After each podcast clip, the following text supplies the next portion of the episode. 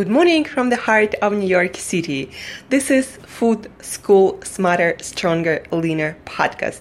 Podcast dedicated to one thing to learn and apply to eat better daily. I'm your host, Angela Shurina from Create Yourself That Today, your personal nutritionist, your personal health and wellness coach, your fellow biohacker, and just someone with huge passion for nutrition, healthy eating, the science of food, calories, fat loss, weight loss, and just someone who's looking out for you, making sure you're eating the right kind of foods, that you avoid fat diets and myth and misunderstanding in different diets and nutritional theories. So you look better, you feel better, you perform better on all levels. And so you're just not wasting time counting calories or some other bullshit that doesn't really mean anything when it comes to your health, when it comes to your vitality and energy, when it comes to your fat loss and weight loss and muscle building. So, speaking about calories, this whole week is dedicating dedicated to the science of calories. This week you'll learn more and you'll know more after this week about calorie and why it doesn't actually matter to count your calories even though the energy balance equation, uh, meaning energy consumed and energy spent by your body still matters. Uh, this week you'll learn why calorie counting is so ineffective and uh, so unproductive and means nothing and uh, how instead you should be thinking about your diet and your eating habits and how instead you should be organizing your meal plans. So we'll, we are gonna be digging deeper into the book that I'm really obsessed about this week, The Poor Misunderstood Calorie by William Lagakos, PhD.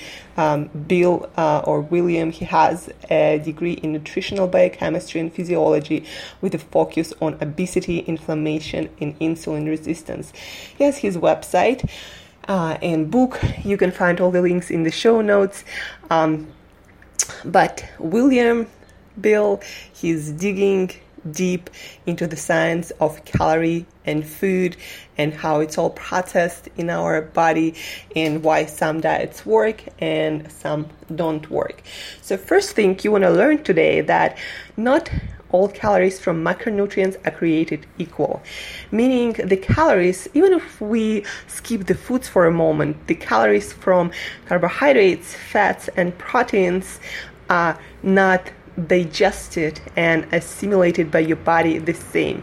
Meaning that, for example, to um, digest and process and extract energy from fats, carbohydrates, and proteins, it takes different amount of energy from your body. So, for example, if you're eating fats, uh, then zero to five percent of the calories will be burned to metabolize that fat and extract the energy from it.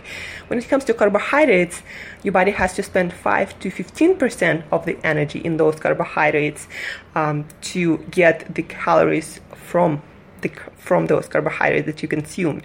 And when it comes to protein, that is the most expensive macronutrient, your body has to just spend 20 to 35 percent of energy that it gets from protein to just digest, metabolize, and get the energy.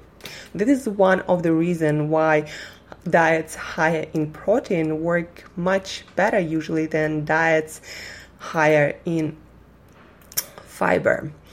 So uh, today you also want to understand not only that protein is more expensive for your body to digest and process, uh, but also you want to understand that protein is one of the essential nutrients in your diet and people it's proven by studies people who are trying to lose weight um, reduce their calories and reduce their protein intake at the same time, uh, they tend to lose more muscle mass uh, than people who leave their protein intake the same. So, meaning, for example, if I consume uh, around 100 grams of protein, right, and I decide to lose weight and I decide to consume less food in general, less calories, and um, for some reason I decide to um, eat less of everything, meaning less of protein, of carbs and fats, and then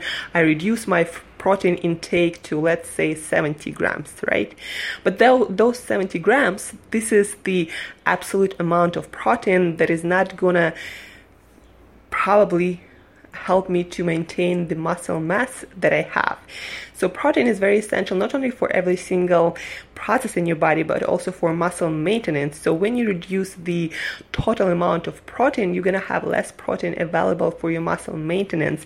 And that's why very often people who just count calories and reduce calories protein and fats and carbs at the same time, they tend to lose fat, yes, but they also tend to lose a lot of muscle because the body just has less protein and amino acids to maintain the muscle mass that um, somebody would have before they started weight loss programs. So, um, one takeaway from this is when you're trying to lose weight and uh, reduce the amount of food you eat, don't cut down on protein. In fact, you might be actually increasing some amount of protein so your body preserves as much lean muscle mass as possible because lean muscle mass actually also helps you to burn more fat, helps you to metabolize energy more effectively, and you're gonna be losing more fat than muscle and more definitely more fat uh, on the diet if you consume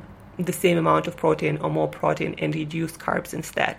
Why also you want to reduce carbs, not fats or proteins in your diet when you're trying to um, lose weight? Well, one of the reasons um, the diet that is deficient in essential fatty acids or essential fats may result uh, in poor wound healing, cold intolerance, constant hunger, um, emotional dysfunction, reduced cognitive ability, uh, hormonal imbalances of all kinds, uh, fatigue. So when you're reducing healthy fats in your diet, you're just not going to last that long and your health is going to be compromised and your performance in the gym and at work and at life is going to be Mm, compromised. So again, you probably don't want to reduce the amount of healthy fats you're eating. In fact, being for six years now on high fat diet, I can tell you that this is the easiest diet to maintain and get lean on because fats not only keep you really satiated and uh, keep you help you to keep the hunger away but fats also help you to maintain your health and your performance and your energy levels. I tried low fat diet uh, and it failed miserably. So what you want to learn from this lesson to recap all of it in short, we're going to dig deeper into other aspects of calories counting, why it doesn't matter in macronutrients and foods, in all of it, uh, the best diet for weight loss, proven by science.